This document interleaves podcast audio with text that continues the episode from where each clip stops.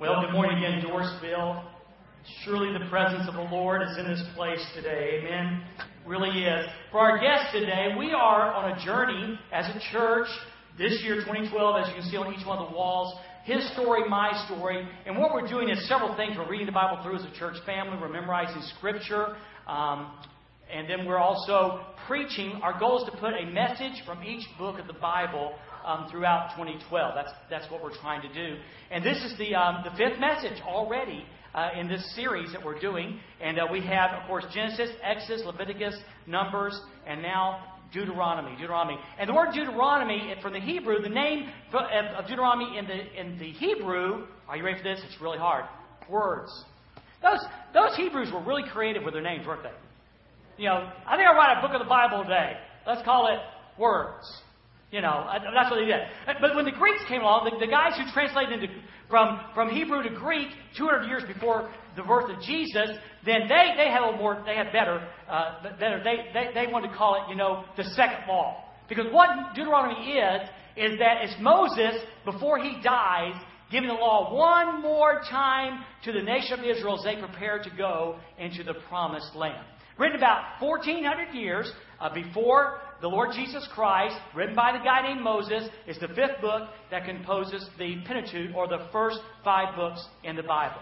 Now, as I just mentioned, when you have this story, okay, we're about to hear, this part of the Deuteronomy we're going to hear, is imagine that the children of Israel now have wandered in the desert and around for 40 years. And they are on the brink. They are on the edge of going into the promised land. And Moses kind of gives them the, the pre-game show gives them the pep talk before the game. You're fixing to go in, and basically, this is how we're going to play the game of life. And how you play the game of life for them in what they call the promised land was going to be determ- determined what kind of end they had, what kind of post game show they had. Now, Today, of course, there's the championship for the football, National Football League. You know, AFC and the, and the NFC. Uh, What's AFC and what? Is that right? Yeah, okay, good. All right, make sure I got them right. You tell a whole lot about football, okay? And so, really big thing today, okay? And I guarantee you, on both those teams, the coach is going to give them that talk before the game. He's going to tell them how he thinks they should play the game. Do the best. Remember this. Remember the fundamentals. All of that. And then at the end, they're going to have a post-game show on, on ESPN. You know, they have a show they call the post-game show, and they show they analyze the game. Well, to bring what I want to share with you today is this today does nothing if we keep it 1400 BC. But if we can get this up to 2012, which is incredibly easy in the Word of God because it's like it was printed yesterday, okay? If we can bring this up, and this is a sermon for men and women, I talk a lot to the guys, but please understand, all believers, okay? If we can take that from there into 2012 and impacting our lives, that would be an incredible thing today. So, to help you do that, I want you to imagine us, if you're a believer in Jesus Christ, okay, and you're poised to jump into the promised land. Now, the promised land for us is not a physical, it's not heaven, okay? The promised land, though, is the incredible life with the Lord Jesus Christ. Living out the best life in Jesus Christ after we trust Jesus Christ as Savior. Um, how to do life after we trust Jesus Christ as Savior. Consider then the Word of God today and consider this message as the pep talk uh, as we launch into our life with Jesus Christ. Okay? Imagine that. Then, just like on uh, ESPN, we're going to have a post game show. But it won't be here. Each one of us will have a post game show. It's going to happen just about three days after you're dead. The coach won't be there, but probably some pastor will stand up and analyze your life. Perhaps some family members. I know usually when I do a service, I try to get input from the family members. So you've been dead three days. We're going to show up and we're going to have a post game show that analyzes your life. It happens every week, every day in this world. So normally, there's always a winner and a loser in every game. But there's really three categories. There's the team that just gets whooped. Unfortunately, that happened to Denver. The Patriots just beat them like a dog. And, I, and the post show, I'm sorry, but that's just the way it was. And the post show was not very kind to them. Well, sometimes when we do funerals in the post show of life, they're losers. I mean, you know, you know you're in one of those situations when you go see the family, and they say, I say, yeah, I didn't know your, your husband, I didn't know your dad, I didn't know your brother. Could you tell me something about him? And I go.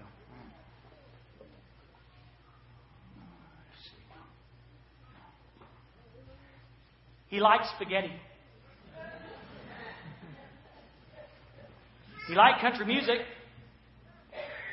And that's really, you know, you're in a, tough situation when you ask those that are closest to the person to tell about their lives, what was meaningful in their life, and the best thing that could is their favorite food or what kind of music they liked. You do not want to have a post show when those closest to you have to struggle to say something good about you. But there are losers like that. It's a shame. Because it probably means they lived their life without truly impacting much of anybody much less eternity. The second category is they lost, but boy, they played a good game. They lost, but they played a good game. We see this in football all the time. There'll be, it'll be a real close contest. I mean, a real close contest. And then at the last minute, someone gets a field goal or touchdown's made, and what was thought to be victory turns into defeat. And that happens in post game shows too. I mean, hear it all the time. What a great dad. What a great brother. He was kind. He was generous. He gave himself away to others. But did you know that a preacher could stand up and say all these wonderful accolades about you, but without Jesus Christ in your life, the post game show is a loss? I mean, you know, I've done so many funerals where I, he was a good person. She was a good person. Um, they were generous. They, they even sometimes went to church. They were good, but there was no relationship with Jesus Christ.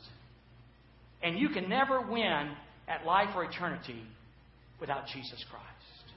Some pastor may say some really great words about you, but to die without Jesus Christ is eternal loss. And then there's the winners. That's what you want in your post-game show. That's what you want. You want some pastor to stand up and say, this guy was a winner.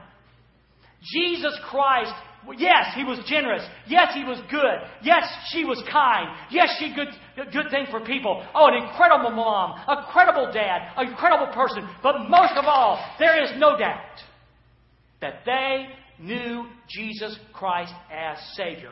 Not because of a tattoo, not because of something they did, other than they lived out Jesus Christ. It's incredible. So, really, today's message is Legacy Your Life Story. It's what, does you, what do you want your post game show to look like? You can't wait till after you're dead. Now is the time to determine your legacy, your life story, your post game show. We find it in Deuteronomy chapter 6. Deuteronomy chapter 6, we're going to look at verses 1 through 9 and verses 20 through 25. I've entitled the first point, Legacy Doing Life Right. Now, again, just imagine with me, okay, that life is a game, okay? And we're fixing to, we're fixing to leave the locker room and we're fixing to launch into life and we're going to determine what our post game show is going to look like. Now, let me ask you a question. Um, if you are a follower of Jesus Christ, could you make a little noise for me? Come on. Followers of Jesus Christ? Yeah, yeah, yeah, yeah. Oh, yeah. All right, good, good, good. Okay, followers of Jesus Christ. Let me ask you a question. What do you think about this book? What do you think about this book? Now, because we're talking about guys, okay, let, us talk to guys just a moment. You know, to some, particularly men, seem to lean toward this way. Often we see this book as the rule book. Okay? We see, we see the Bible as God's list of do's and don'ts. And we understand that if we're going to play the game, you've got to abide by the rules. But we also know, just like guys, there are rule breakers on football teams. They always want to stretch the rules as far as possible. That's why often a team has penalties. Okay? Because of that, there's no joy in the game. Because you're always getting called by the referee, always getting called by the referee, always getting called by the referee, almost becoming a detriment to the team. So if we only see the Word of God as a rule book, there's not a lot of joy in that. There's not a lot of fulfillment and purpose in that. Now, sometimes guys see this book as an instruction booklet. Okay? Now, we all know how men are with instructions.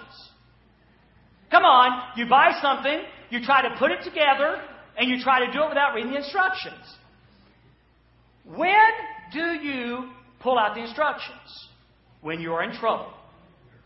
When you put a dining room table together and it has three legs and it's supposed to have four, you know you're in deep weeds. So at that time, we pull out the instruction booklet and try to make sense of it then.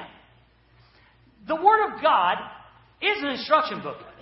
But men, women, if we view the Word of God as an instruction booklet and we have the idea, I'll read it when I have to, by the time you have to, it's a little late. It's better then to see this book as God's guidebook for life. That its purpose is to show you, now listen carefully to my choice of words, to show you how to do life well while you're here. How to play the game and enjoy the game. And that's why he wrote what he wrote. Look at verse number uh, 1. This is the command and the statutes and the ordinances the Lord your God has instructed me to teach you so that you may follow them in the land that you're about to enter and possess. So he says, You're fixing to enter into a land, this is how you do life. We're fixing to launch our lives from this building. How are we going to do life well? Very important. Now, are there rules in the book? Of course there are. I mean, my goodness, look at the football. Today, when those two teams gather on the field, there will be referees enforcing the rules. But the rules are there for a reason. You know, watch this. Watch this. You're going to be impressed. I'm waiting for the football to come, okay? And I do this. What's that mean? Fair catch. Fair catch. The reason they had the rule for fair catch, because a player would be very subject to being injured if he's fixing to catch the ball and a 300 pound man nails him. Can I have an amen there? Some of you football players, you know, without that rule, there'd be a great risk of injury. Okay, what about this? Clipping, clipping. Illegal block from the back below the waist. Okay? Dangerous. The NFL realized that, football teams realized that. They made a rule because so many people were being injured with that type of block. Okay? One more. Face mask. Face mask. You can't grab the face mask. Can you imagine? Again, you're, you're a running back, you've got the ball, okay? And some dude grabs your face mask and whips you around. You know, he weighs 400 pounds, you weigh 2, 210. And whips you around. What's the possibility there? Broken neck. So the NFL came up with rules that said you can't do these things because the risk is great. Yes, there are rules in the book. But they're there because God knows there are certain things in life that will hurt us. There are certain things in life that will damage us. So He gives us rules not to put us in bondage, but that we might live life and do it well. So here's what it kind of looks like. This is the command, the statutes, and the ordinances the Lord your God has instructed me to teach you so that you may follow them in the land you're about to enter and possess. Do this so that you may, now watch, fear, you may revere, you may respect, you may worship the Lord your God all the days of your life by keeping all his statutes and commands I am giving you, your son and your grandson, so that you may have a long life. So God starts off by saying, I'm, I'm giving you some rules here, okay? But these rules are going to give you something I hope you want, and that is generational success. Generational success. The possibility of you passing on in your legacy a strong faith in your God. So that your son will pick up that strong faith in God. So that your grandson will pick up that strong faith in God. It'll be a generational thing. And for some of you, that's so important because in your past are generations of ungodliness, of failure, of pain and suffering. And that's why it's so significant when we become believers in Jesus Christ, He makes us new. He said, I can start a new generational trend, a new season of generational success if you will let me, if you'll follow the commands, if you will accept Christ and then live as I instructed Him and you to live, or you to live in Him.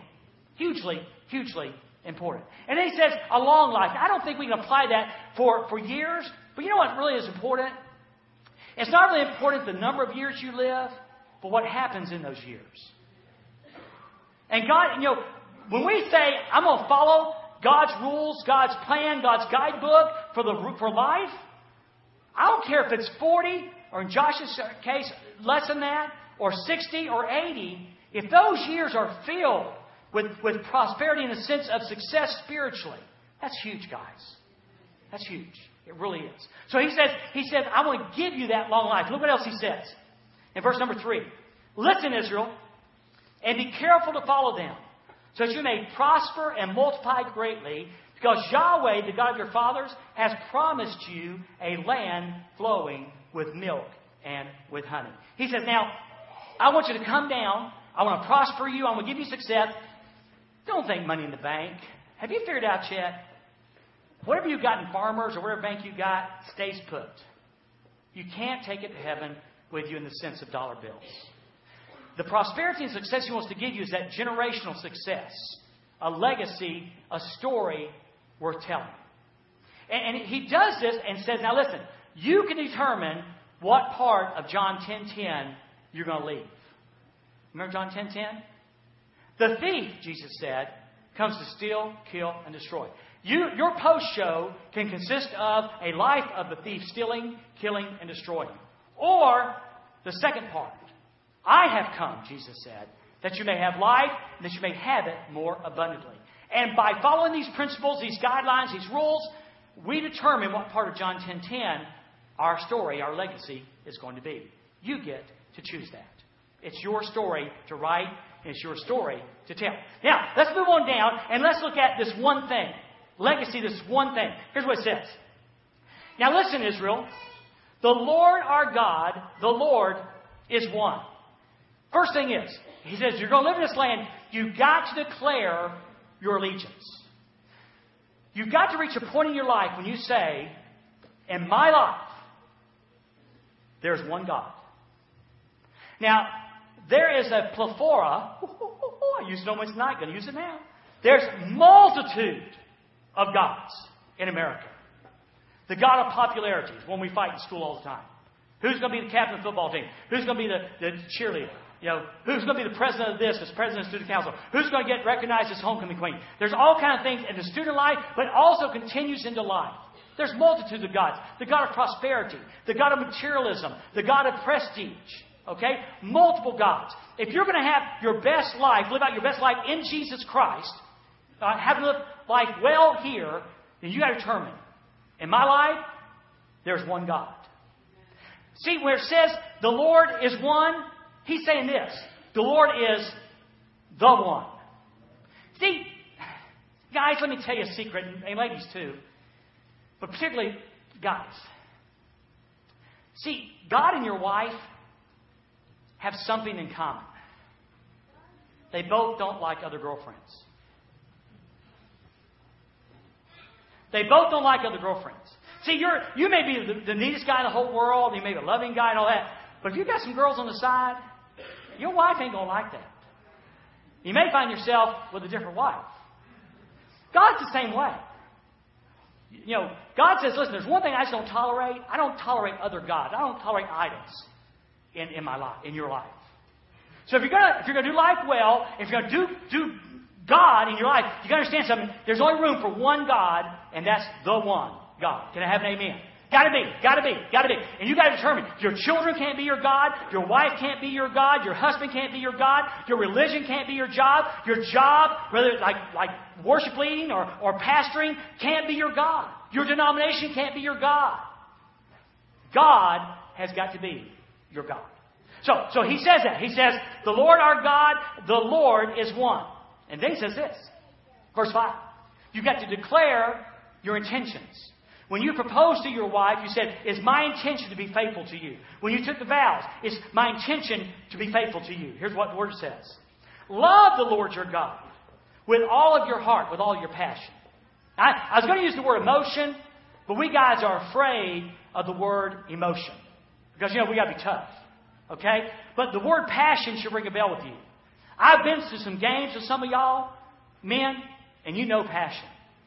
I've seen some of your hobbies, and I know your passion. So God says, the same way you've got that passion for football or basketball or seeing your kid on the field or whatever it might be, your passion for your cars or your hobbies, multiply that manyfold. And you've got to bring that into our relationship as God and believer. You got to love the Lord with all of your heart. You got to love the Lord your God with all your soul. That is to your core. That means this. This is a great illustration. Cut yourself in half. Just and from skin to spine, you bleed Jesus. You got the picture? See, sometimes, remember you were a kid and you got those gigantic chocolate Easter bunnies? Have you ever thought how weird that was? That the Easter bunny would bring you a likeness of the Easter bunny to eat? It's Just kind of sick if you think about it. But anyway, so you get this giant Easter bunny. You're all excited. You're, in your mind, you're thinking tons of chocolate. You open it up, you take the foil off, and it breaks in half, and the chocolate is like micro thin. What appeared to be big was small. Faith in God's the same way. God says if you're going to be a God follower, if you're going to have a legacy, have a story worth telling, when they cut you, when I break you, we got to see God all the way to the core. It's just got to be filled. You got to be filled with God. So love Him with all your soul, and then He also says, love Him with all your strength. Love Him with all of your diligence. In other words, you've got to make sure that God totally is ingrained in your life. You've got to come to a point when you realize that there's no separation from you and God. There's a really cool story in John chapter 6, and starts like in verse 53.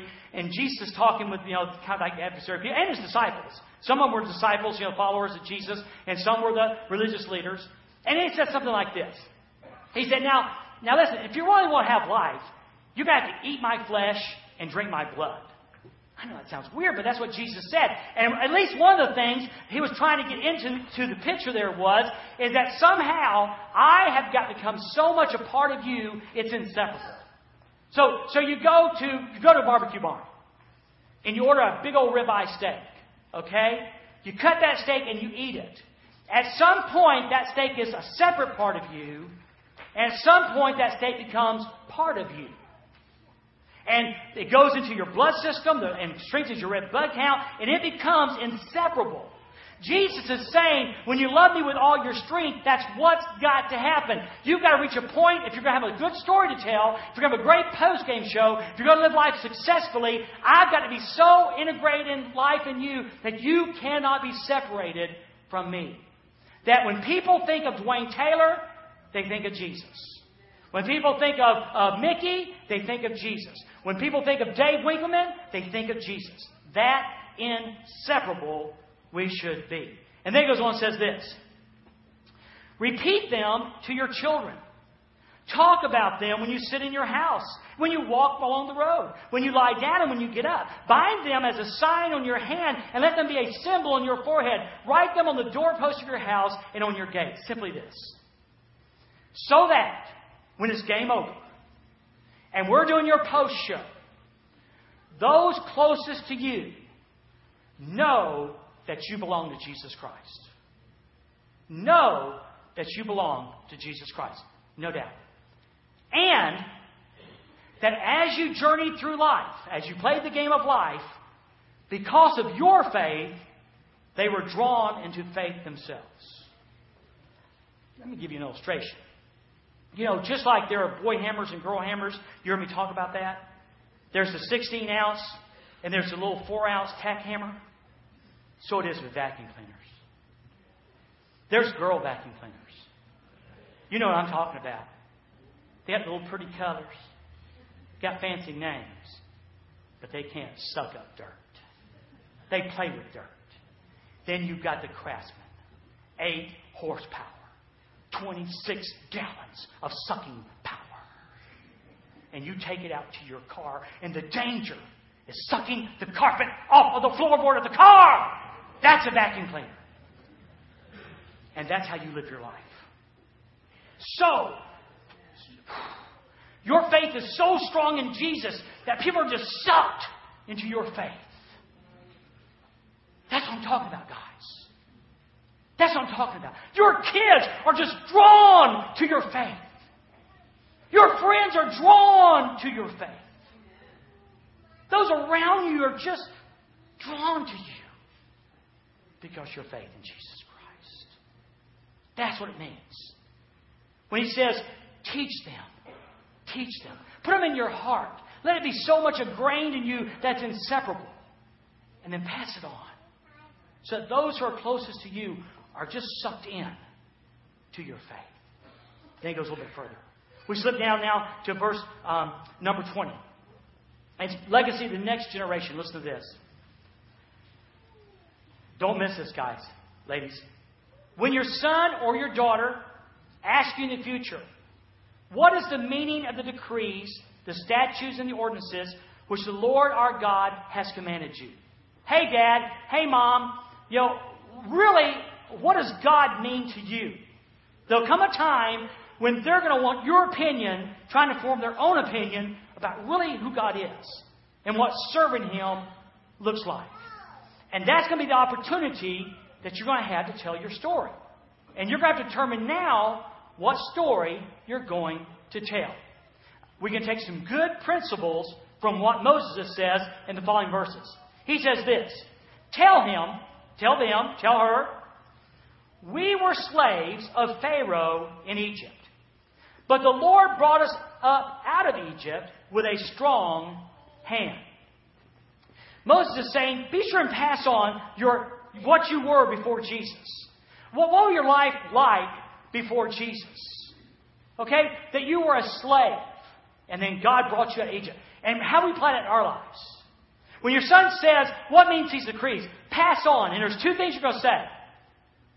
You'll be able to say this I was a slave. There was a time before I met Jesus Christ, and I was in bondage to sin. That I had a master, but it wasn't God. And I was the master also of my life. And then I met Jesus. And He changed everything. I was a slave, and yes, I know for, for those of you who are making spiritual application, you become a slave of Jesus. I'm aware of that. But I was a slave to sin, but I'm not now. But if we don't do this, your story will be something like this I am a slave. I am a slave. All my life was a life of disobedience. I'm a slave to lust. I'm a slave. You may, and again, believer, yes, but walking in disobedience. And the story you'll pass on is I'm still a slave. Jesus died to set me free, but I'm still a slave. I'm a slave to lust, anger, jealousy, unforgiveness. I'm a slave. And what you do with this book determines the story you're going to tell. Will you break free from slavery, trust Jesus Christ, and then live this life that He's called us to? Will you trust Jesus, which makes no sense, and then say, I'm going to do it my way, which I'm not sure that's possibly practical, possible or practical? What's your story going to be? Wouldn't it be cool to be able to say, He was, but He wasn't when He died?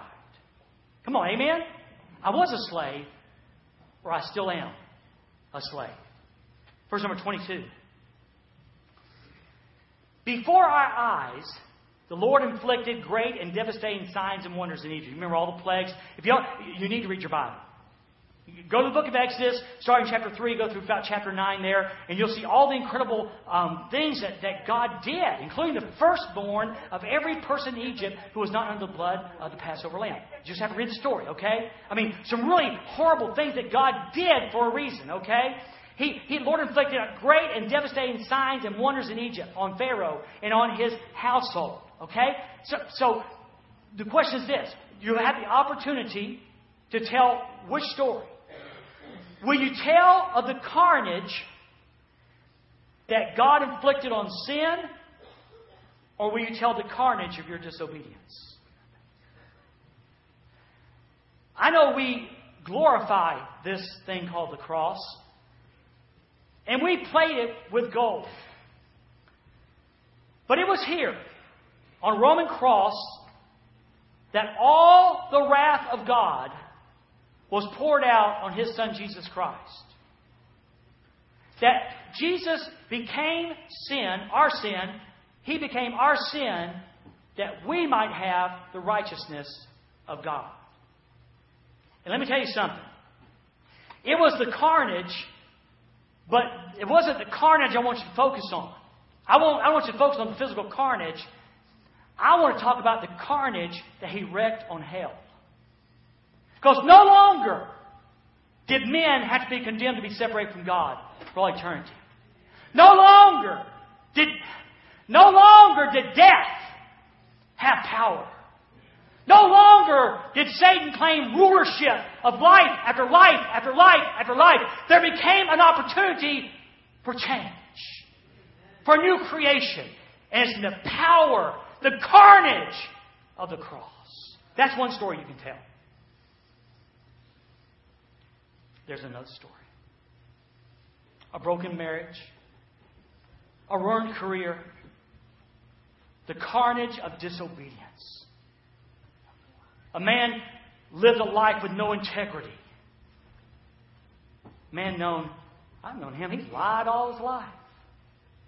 There are two options. There's two stories. Will you, will you tell, will your, will your post game tell the story of the carnage, of the power that God ex- exhibited over sin? Or will be a story of a life that suffered carnage because of disobedience? He goes a little bit further.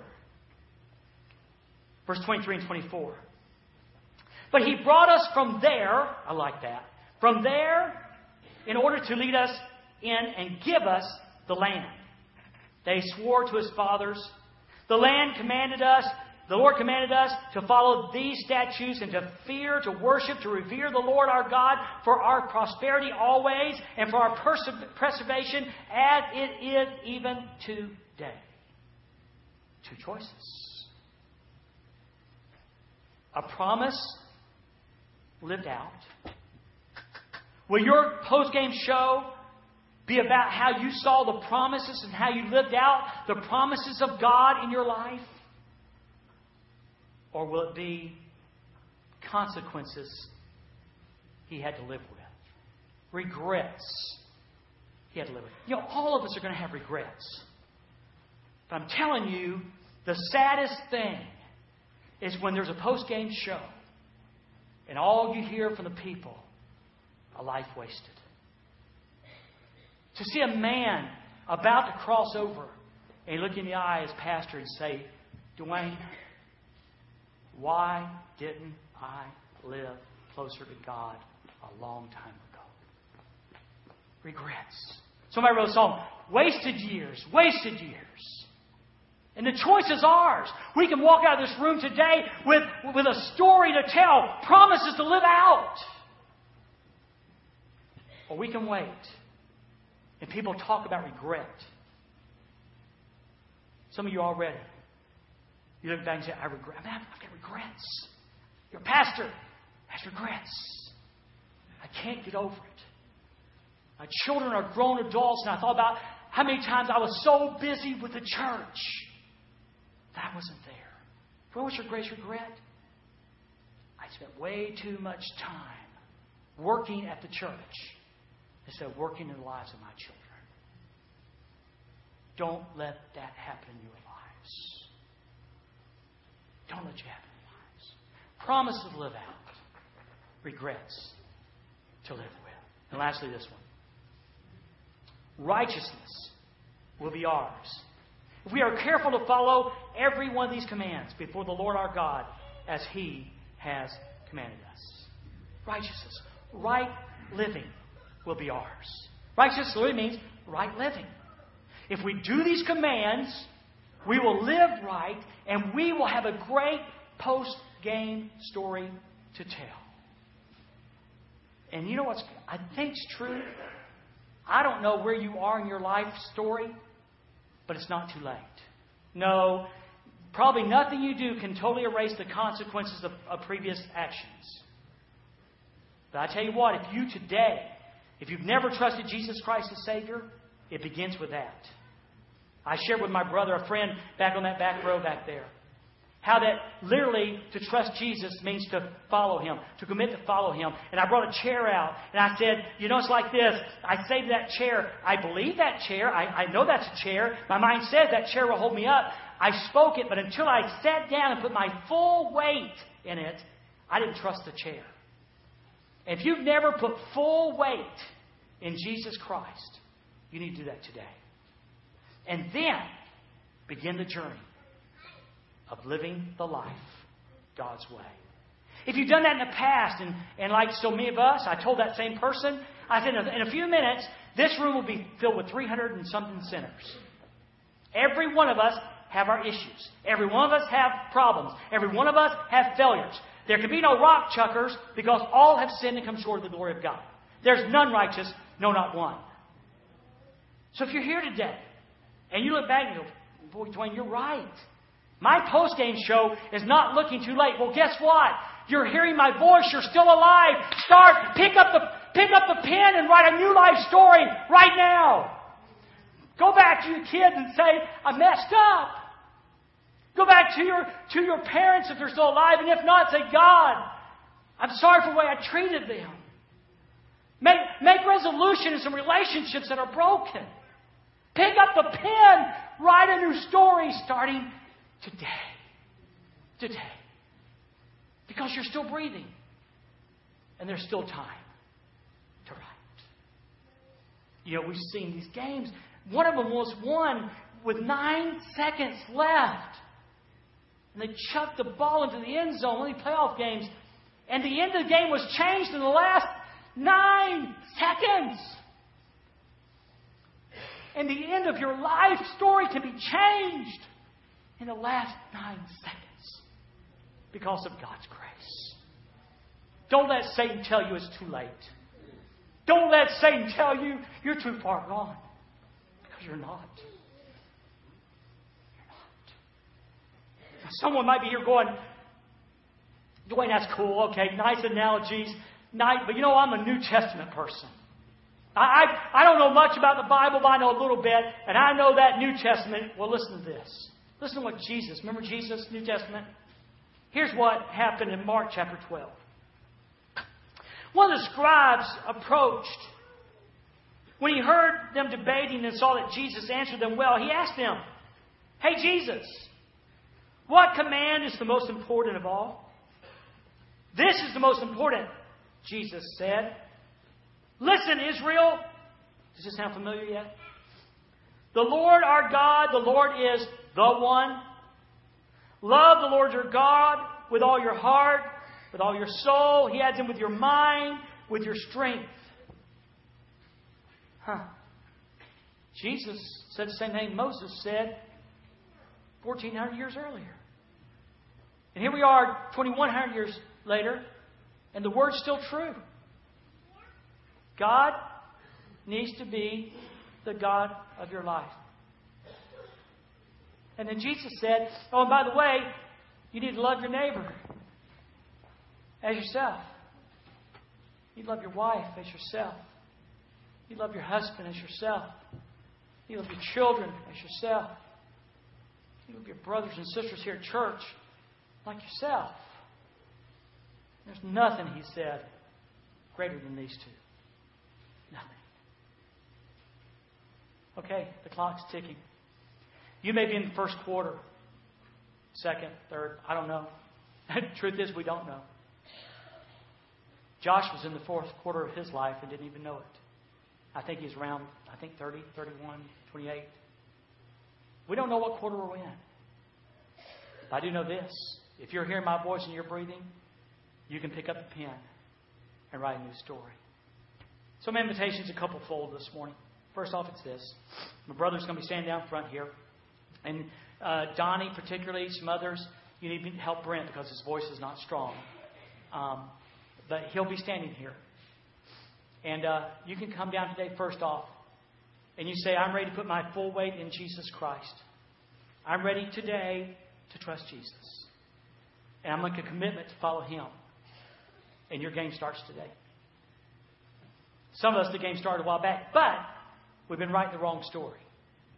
And maybe today, as a believer in Jesus Christ, you want to change your post game show. And you understand that, yes, there are rules in this book, but the rules are there for our good, not for our bad. The rules are there to protect us, not to hurt us. And that you're going to change your opinion from rule book to guidebook, from instruction book to daily reading and application. You're going to make a commitment today to start rewriting your life story. But remember, hear, O Israel, hear, brother, hear, sister, Lord, our God, relationship, our God, He is the God. You can't have other gods. He's got to be number one in your life. When you cut you in half, it can't be a skin thing, it's got to be to the core. He's got to become so much a part of your life, it's totally inseparable. These words have got to be hidden in your heart, ingrained in your life, so they cannot be pulled out. And the reward, the reward, how to live life well here, and your post game show will be one great celebration. You write that story. Would you bow your heads, please?